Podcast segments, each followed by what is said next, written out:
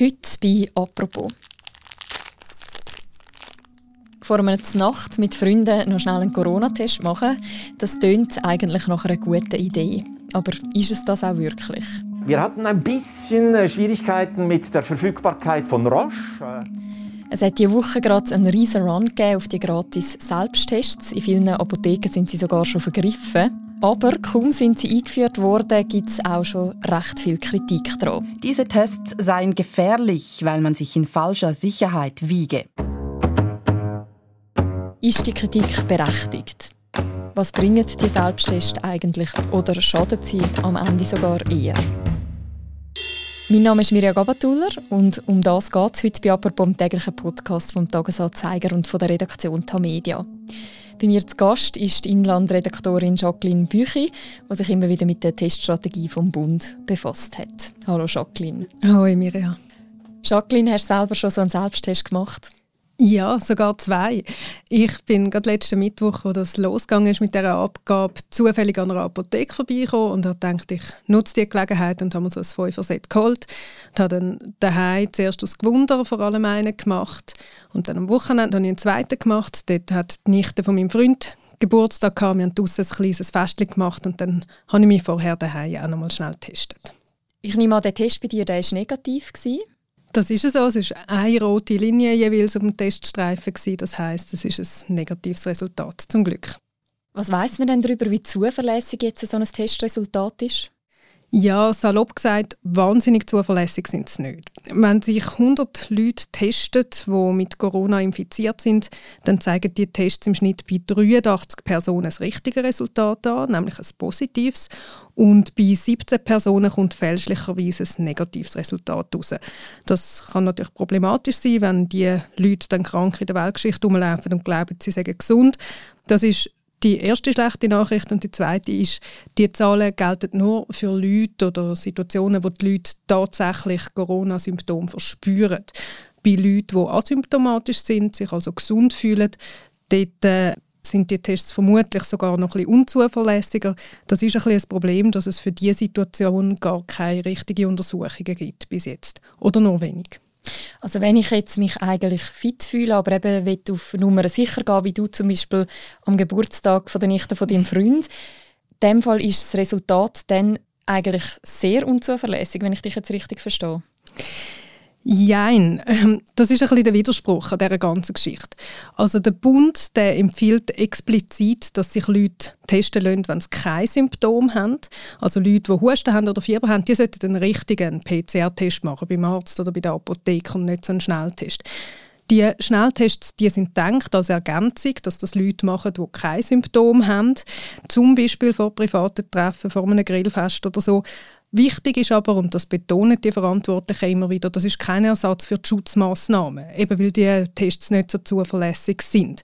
Das heißt, ähm, auch wenn ich ein negatives Resultat habe und mein Gegenüber auch, dann empfiehlt es sich nicht unbedingt, dass wir uns dann in den Arm liegen und zusammen aus einer Bierflasche trinken, sondern man sollte weiterhin Abstand halten und die Schutzmaßnahmen berücksichtigen. Mhm. Das Bundesamt für Gesundheit, das BAG, das empfiehlt zum Beispiel auf seiner Webseite, dass man doch eben soll genau so einen Selbsttest machen, wenn man irgendetwas vorhat, was sowieso stattfindet, zum Beispiel ein Sporttraining von Jugendlichen oder eben ein Grillfest verrussen. Wenn du jetzt aber sagst, man sollte sich dann doch nicht in den Armen liegen, gibt denn das nicht so ein eine falsche Sicherheit? Ja, das ist genau die Kritik, die jetzt in den letzten Tagen aufgekommen ist.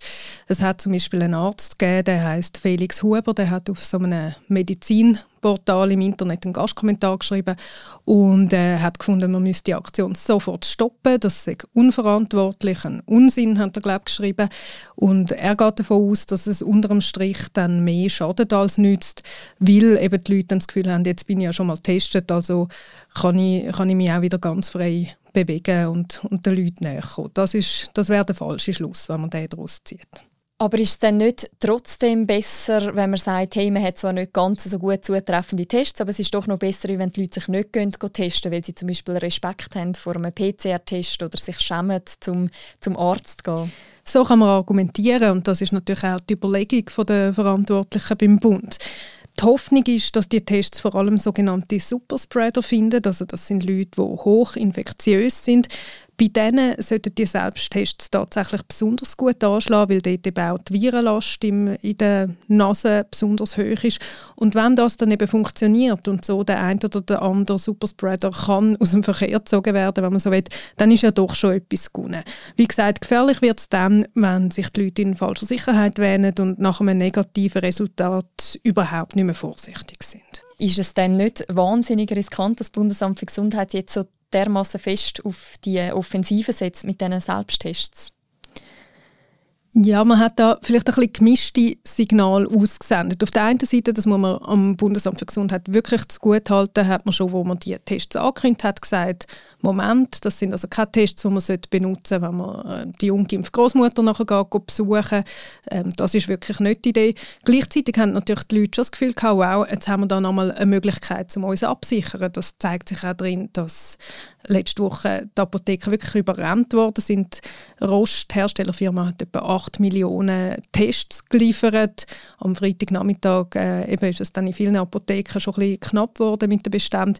Ähm, also die Tests sind von der Bevölkerung sehr, sehr gut aufgenommen worden.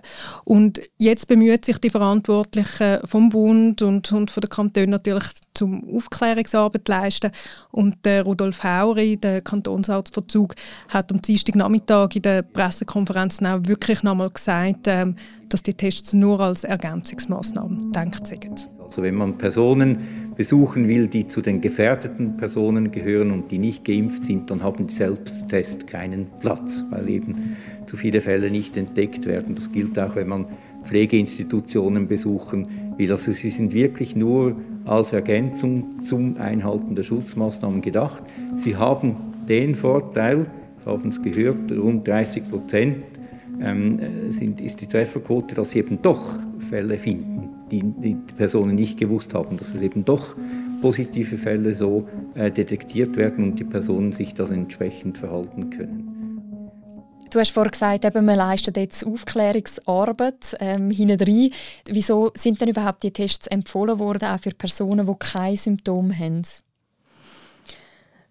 Geht wirklich darum, dass sich Leute ohne Symptome niederschwellig testen können, eben solche, die vielleicht zu schnell würden in die Apotheke.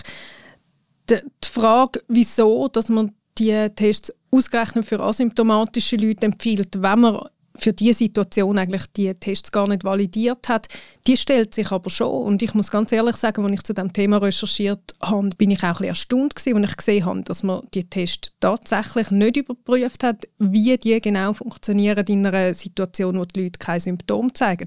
Es gibt aus dem Ausland gewisse Untersuchungen, die zeigen, dass die Tests in diesen Situationen deutlich schlechter wirken, also vielleicht 40% richtige Resultate haben bei, bei positiven asymptomatischen.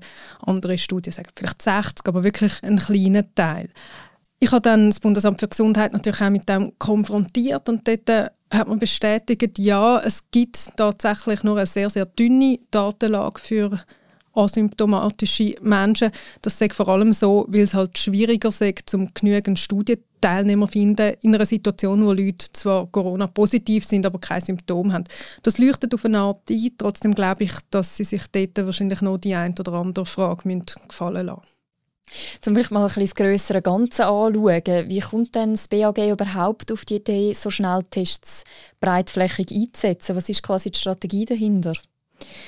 Ja, ähm, wir mögen es ja teilweise vielleicht schon fast gar nicht mehr hören. Seit dem Anfang von der Pandemie sagt man testen, testen, testen. Das ist das, was alle Epidemiologen immer sagen es ist ja ein Zeit gegangen, bis das tatsächlich Eingang in die Realpolitik gefunden hat in der Schweiz. Am Anfang ist es so gewesen, dass sich nur Leute mit schweren Symptomen haben können testen lassen, auch weil es dort schlicht zu wenig Tests gegeben hat. Die äh, Verfahren sind zum Teil auch noch sehr teuer gewesen. Dann hat man immer mehr Tests zugelassen, auch immer mehr Kosten übernommen von Seiten des Bund. Und die Selbsttests die sind jetzt eigentlich einfach das neueste Instrument in diesem Werkzeugkasten, damit sich die Leute noch einfacher und noch öfter testen können. Aber genau das Instrument ist ja sehr ein wichtiges Argument, wenn es jetzt darum geht, ob es weitere Lockerungen gibt oder ob man den Lockdown so beibehalten wie bisher. Der Bundesrat wird darüber heute Nachmittag informieren. Hat es dann auch politischen Druck gegeben, dass man äh, so Selbsttests einführt, damit man quasi kann sagen hey, jetzt, wenn wir die haben, dann können wir jetzt auch wieder leichter aufmachen? Ja, der Druck gibt es, besonders aus der Wirtschaft. Zum Beispiel aus dem Tourismussektor ist immer wieder die Forderung gekommen, dass man gewisse Anlässe dank solchen Schnelltests wieder zulassen könnte. Das wäre in der Theorie natürlich auch sehr elegant. Wenn man die eingeschränkte Aussagekraft der Selbsttests jetzt anschaut, dann ähm, kann man sich fragen, inwiefern dass die Forderung dann wirklich äh, umgesetzt wird. Ich würde jetzt auch nicht darauf wetten, dass es heute Nachmittag schon die ganz grossen Lockerungen gibt. Man redet im Moment über die Öffnung von der, von der Terrassen, von Restaurants zum Beispiel, aber jetzt äh, grosse Anlässe werden heute Nachmittag ziemlich sicher noch nicht erlaubt. Wie machen denn das unsere Nachbarländer? Unsere Nachbarländer sind uns beim Testen teilweise ein bisschen voraus. Zum Beispiel Österreich ist uns immer wieder ein bisschen eine Nasenlänge voraus in diesen Fragen. Dort kann man schon länger so Selbsttests in der Apotheke beziehen. Wenn man jetzt die Infektionszahlen von dem Nachbarland anschaut, dann muss man zum Schluss kommen, dass die Massnahme dort auch nicht ganz den Haufen gebracht hat. Zusätzlich gibt es äh, zumindest in der Hauptstadt Wien inzwischen aber sogenannte PCR-Gurgeltests. Das sind Tests, wo man eine spezielle Flüssigkeit muss gurgeln muss. Auch dort kann man so Sätze in der Apotheke holen. Ähm, der Vorteil ist, dass die Tests ein bisschen zuverlässiger sind als die Nasenabstrichtests, die wir jetzt hier haben. Der Nachteil ist aber, dass man die Probe dann muss in einem Labor auswerten lassen Das heißt, das Resultat ist nicht ganz so schnell dann da wie bei diesen Nasenabstrichtests. Mhm. Aber Gurgeln tönt doch auch ein bisschen angenehmer wie Nasenabstrich. Könnte es auch sein, dass die Tests auch in der Schweiz noch kommen? Sind die auch im Gespräch? Da sind sicher entsprechende Anträge hängig und die werden vom Bund dann geprüft werden. Ich möchte zum Schluss noch mal kurz zurückkommen auf den Anfang. Wenn ich jetzt am nächsten Wochenende auch gerne würde an einen Geburtstag von meiner Nichte oder an ein Grillfest vorausgehen, soll ich dann so einen Test machen? Also quasi was ist deine Einschätzung? Nützt es mehr oder schadet es mehr? Ja, das musst du schlussendlich selber beurteilen. Ich glaube, in dieser Pandemie haben wir immer wieder mal die Auswahl zwischen schlechten Alternativen und noch ein schlechteren. So der Idealzustand, wo wir alle gerne hätten, dass wir einfach das Fest können und miteinander feiern, wie wir wollen, den gibt es im Moment leider nicht. Das heißt, wir müssen uns immer wieder von Neuem entscheiden, was für ein Risiko ich für mich und auch für andere eingehen. Ich glaube, die Tests können eine Möglichkeit sein, um das Risiko ein bisschen minimieren. Ähm, man muss einfach wirklich verantwortungsbewusst damit umgehen und wissen, was die Tests können und was sie eben nicht können. Danke, Jacqueline, für das Gespräch. Danke dir, Mirja.